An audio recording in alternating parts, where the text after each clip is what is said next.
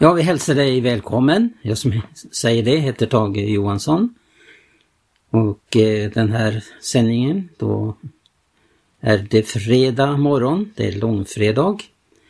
Och eh, då så går tankarna till detta stora ämne som vi samlas då för att eh, påminna varandra. Men det är klart det för en levande och eh, en kristen som lever i anden är ju naturligtvis detta eh, Golgata-drama lika dyrbart eh, varje dag, året runt och år efter år. Och det berör våra hjärtan när vi tar del utav detta som offer som gudasonen gav. Och detta det drama då som utspelades som eh, Jesus fick fullborda, det var ju förutsagt. Det var redan eh, bestämt före världens eh, grund var lagd. Så vad fanns det en överensstämmelse mellan fadern och sonen att sonen ville ge detta offer. Det var ett stort offer som han fick eh, fullborda. Han svettades blod, står det i Eh, Getsemane och enligt vet, läkarvetenskapen så sker det så att då hjärtat blir belastat till max så, så eh, blandas svettdropparna med blod. Han eh, fick uppleva ensamheten på korset och han ropar ut eh, Min Gud, min Gud, varför har du övergivit mig? Och Det kanske kan synas dunkelt men förklaringen är detta att han blev gjord till synd. Han gick in under förbannelsen och domen för vår skull. Och eh, Gud kunde inte ha gemenskap med synd då han blev gjord till synd så fick han själv eh, gå in i detta som var nödvändigt för vår frälsning. Ja, jag har eh, ett besök med här i studion och det är Mikael Havsdal. Jag hälsar honom välkommen. Och eh, jag ska också överlämna ordet här så får han fortsätta med detta som jag redan har eh, påpekat. Det är ju oerhört gripande. Det finns ju en del sånger, detta som har gripit sångförfattare. Jag tänker bara på en vers där i, i en sång eh, som eh, Maud Franse, Franser skrev. Eh, en vers lyder så här, kronan utav törne, frälsaren panna bar. Naglad fast vid korset, o vad han plågad är. Herre, om mitt hjärta kan bli kallt för dig, låt mig få se dig åter lidande för mig. Ytterligare en annan sång som talar om detta, som också har gripit eh, denna författare, det är eh, Pelle Karlsson. Korset restes för en värld, förlorad i mörker och nöd. Gudasonen offret blev och vi finner liv i hans död. Jag ville gråta av tacksamhet, det var mina synder han bar. Ja, Mikael, Lägg fram det du har på ditt hjärta. Tanke på detta med Kristi offer. Ja men det är väl klart att det är ju själva mittpunkten i vad vi tror. Så handlar det ju om vad Jesus gjorde för oss på Golgata. Det är ju själva huvudpunkten i världshistorien. Det som hände på Golgata kors på på det som vi kallar för långfredag för snart 2000 år sedan. När eh, Jesus, Guds dyre son, dog för att eh, frälsa världen som eh, befann sig i en hopplös situation och inte själv hade något hopp om förlösning och frälsning utan behövde ett offerlamm som var utan synd, plätt eller något sådant. Så utan att eh, Jesus kom och eh, visade kärleken från Gud genom att han dog så hade du och jag varit hopplöst förlorade. Men genom vad han gjorde så får vi uppleva frälsning. Och det är ju så att eh, eh, Gud han har inget önske om att eh, människan ska gå förlorat. Tvärt så, så heter det ju i skriften att, eh, att eh, Gud vill att alla människor ska bli frälsta och komma till insikt om sanningen. Och Gud har ju gjort sitt yttersta för att eh, eh, göra i ordning en frälsningsväg för människan. Det har han ju gjort så enkelt att eh, det, det är någonting alla, alla förmår. Det handlar bara om att eh, i hjärta tro och med mun bekänna att Jesus är Herre. Så vill man få uppleva frälsning. Ja. Eh, Ja, när man tänker på detta som eh, gudasonen fick vara med om så blir man ju oerhört gripen av detta. Man förstår att han måste ha gått igenom ett väldigt lidande. Alltså vittnar ju, som jag nämnde, då han var i ett semane. Då han skulle mottaga kalken. Och eh, han eh, beder då att, att om det vore möjligt att den kunde gå ifrån honom men han beder ju också ske icke min vilja utan din vilja. Det var nödvändigt, han skulle tömma bägaren. Och eh, bägaren den var väl hela mänsklighetens synd. Mm, det är sant. Ja. Det var en, eh, en våldsam börda som han fick bära med sig upp på, på korset. Eh, sen, sen, sen, finns det ju en fråga som man ofta kan ställa sig. Och som jag tror att eh, människor kanske undrar ibland. Eh, hur kan det att en människa lider och dör på ett kors, hur kan det försona en hel mänsklighet? Vad, vad, är, det, vad är det för mekanik som gör att, eh, att det att en enda man lider kan, eh, kan frälsa alla som tror på honom. Inte bara de som levde den gången men alla som har levt därefter och alla som lever idag.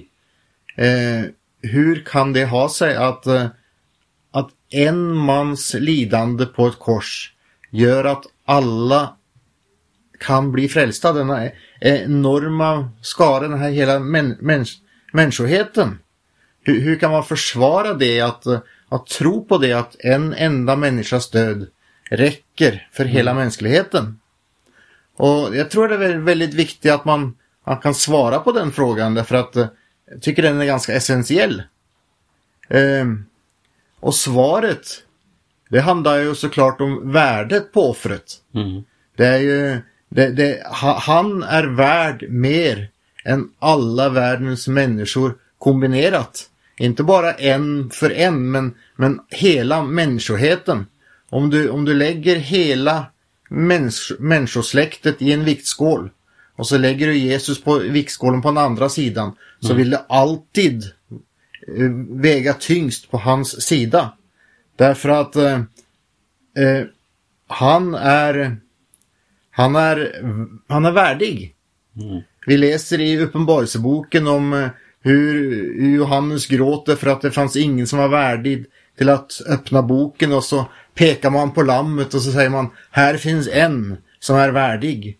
En som är värdig till att få makt, rikdom, visdom, styrka, ära, pris, välsignelse. Eh, han, han, är värdig. Och han är från evighet, han är Guds enfödde son. Och, och därför så är han värdig och därför är hans offer, det är tillräckligt för hela människoheten. Just det här att han var Guds son.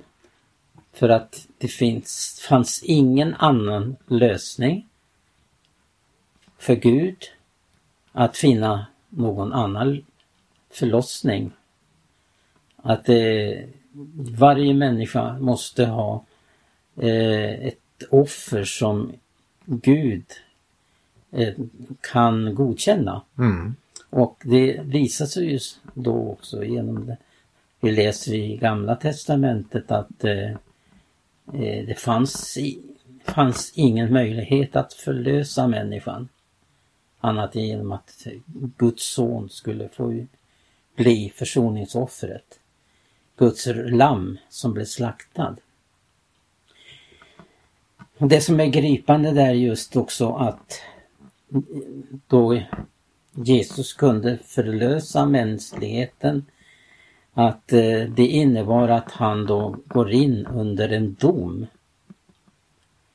Eh, Gud ser ju inte mellan fingrarna och tycker att han kan se att udda är jämnt men Gud är rättfärdig och han eh, uppenbarade rättfärdigheten för människan på det viset. Och det, det finns många ting här. Man tänker också att eh, det som skedde just genom att han blev Guds offer, lamm, att eh, det speglar ju också människans ondska.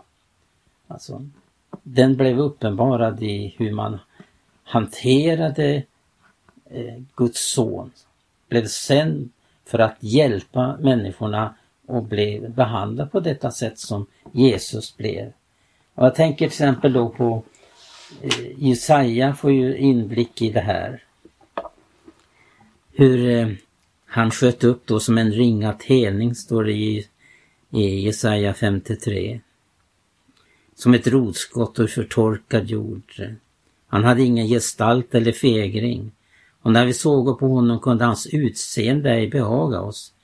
Föraktad var han och övergiven av människor och en smärtornas man och förtrogen med krankhet. Han var såsom en vilken man skyler sitt ansikte, så föraktad att vi höll honom för intet. Men det var våra krankheter han bar, våra smärtor, dem lade han på sig, medan vi höll honom för att vara hemsökt, tuktad av Gud och pinad. Ja, han var sargad för våra överträders skull och slagen för våra missgärningars skull. Näpsten var lagd på honom för att vi skulle få frid och genom hans sår bliva vi helade. Och vidare står då människan då som gick vilse som får, var och en ville vandra sin egen väg. Men Herren lät allas våra missgärningar drabba honom. Han blev plågad fastän han ödmjukade sig och icke öppnade sin mun, likt ett lamm som förs bort att slaktas, ja, likt ett får som är tyst inför dem som klipper det. Han, så öppnade han icke sin mun. Ja. Under våld och dom blev han borttagen och vem i hans släkte betänkte detta. Han rycktes bort ifrån det levandes land och för sitt folks överträdelses skull kom plåga över honom. Mm. Jesaja får då profetera om detta som skulle hända. Och det som jag fastnar vid det är just detta att eh, han blev ställd, han var ställd under lagen. Han måste ju på det viset eh, i människans ställe bära synden i sin lekamen. Och eh, domen drabbade honom, den dom som skulle drabba oss. Mm. Ja, det är eh, oerhörda sanningar som, som uppenbaras för oss i skriften när vi kommer till försoningen. Det är det. Jag tänkte på att du, du talade om att eh, Gud är rättfärdig. Och Gud är rättfärdig och sen är han också helig. Ja. Så därför kan han inte ha något umgänge med synden. Men eh, eh, samtidigt så är Gud kärlek. Och, och, och Guds kärlek, det, den gör att Gud älskar. Och, och Gud önskar därför att ha umgänge med mänskligheten, med människan som han har skapat i sin avbild. Och därför så, så önskar han ju inte att människan ska gå förlorad men han önskar att eh, göra i ordning en, eh, en, en frälsningsväg för människan. Och det är, det, är det, det är det som är påskens budskap. Guds frälsningsväg för människan. Och eh, du talade om, eh, om korset när man, eh, när man ser på korset och, och speglar sig själv i korset så, så, så, så, kom, så syns ju synden så tydligt. Förstå, då, då förstår man ju vad, vad är jag för människa som behöver en sådan frälsare? Mm. Som behöver en sådan frälsning?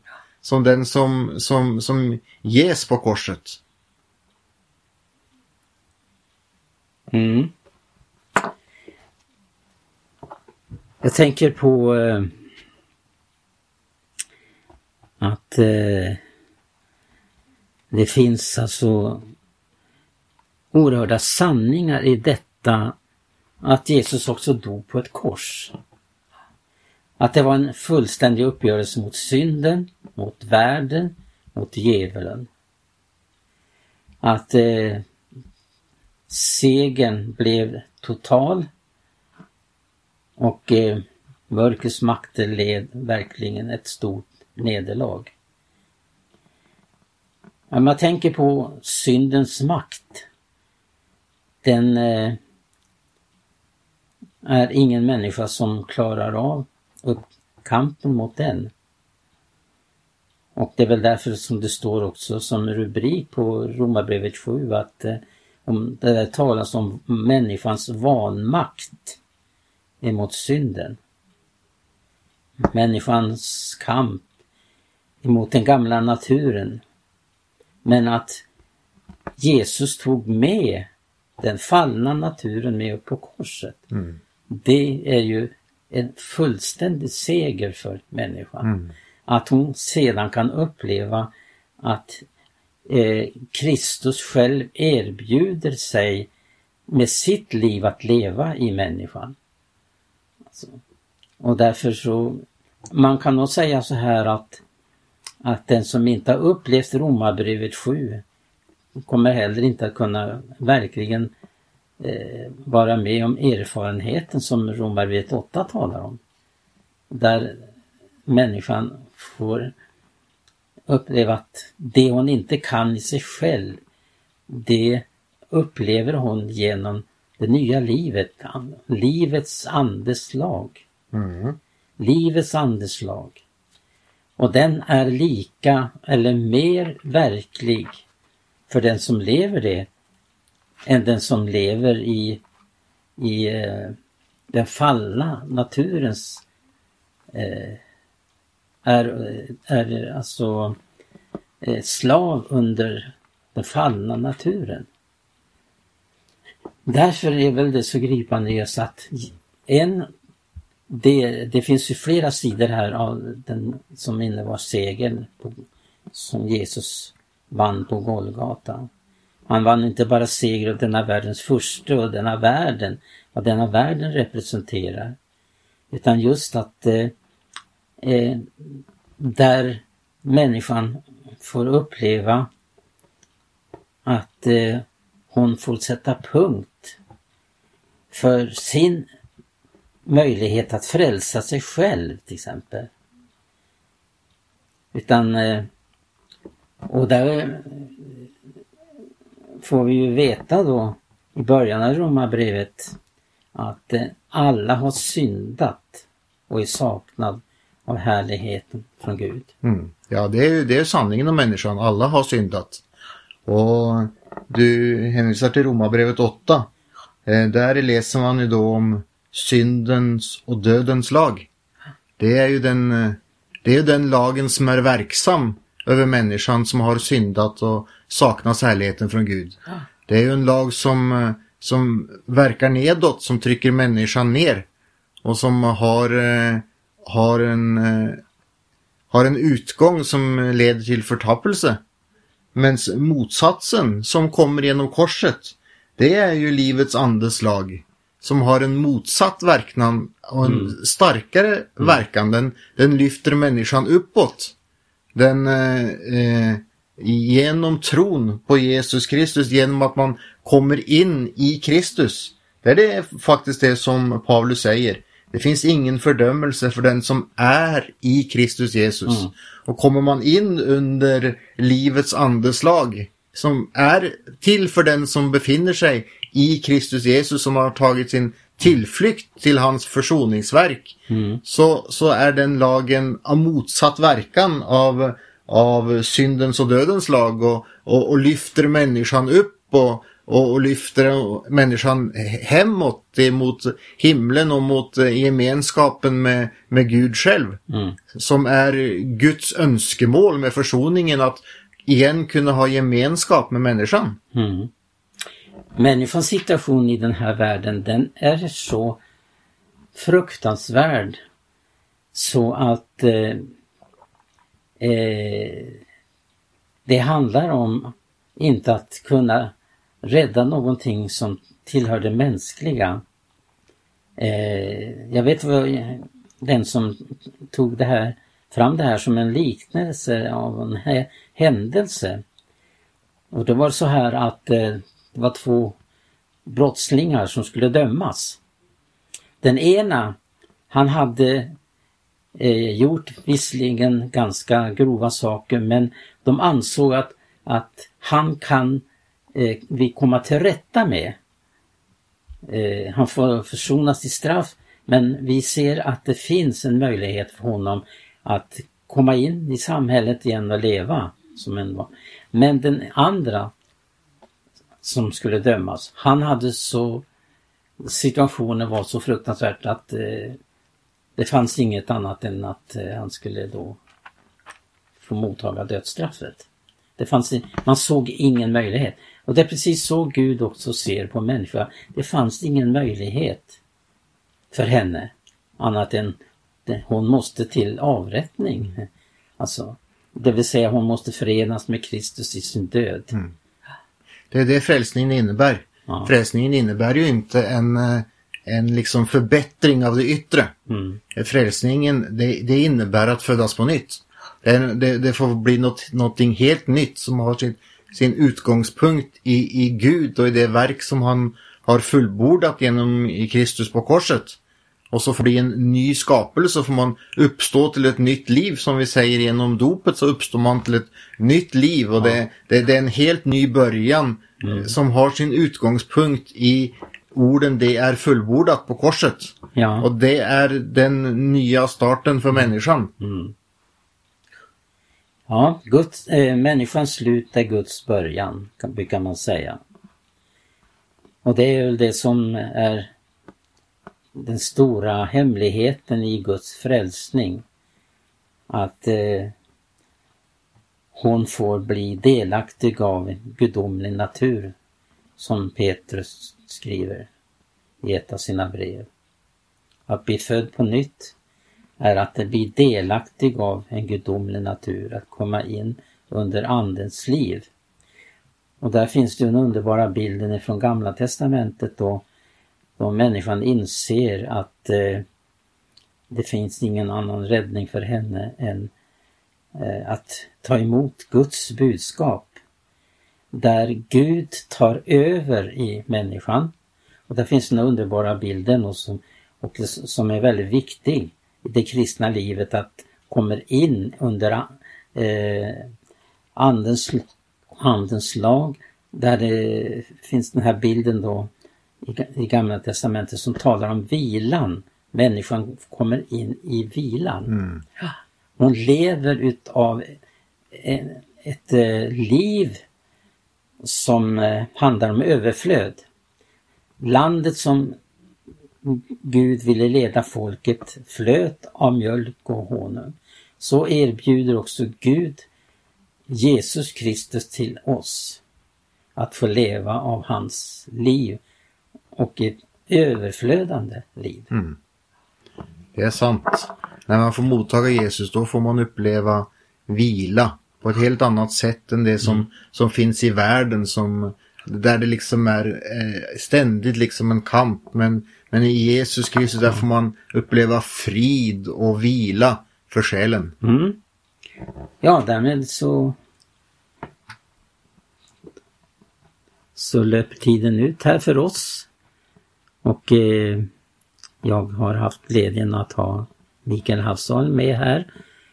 Och eh, vi önskar dig Guds rika välsignelse och på återhörande.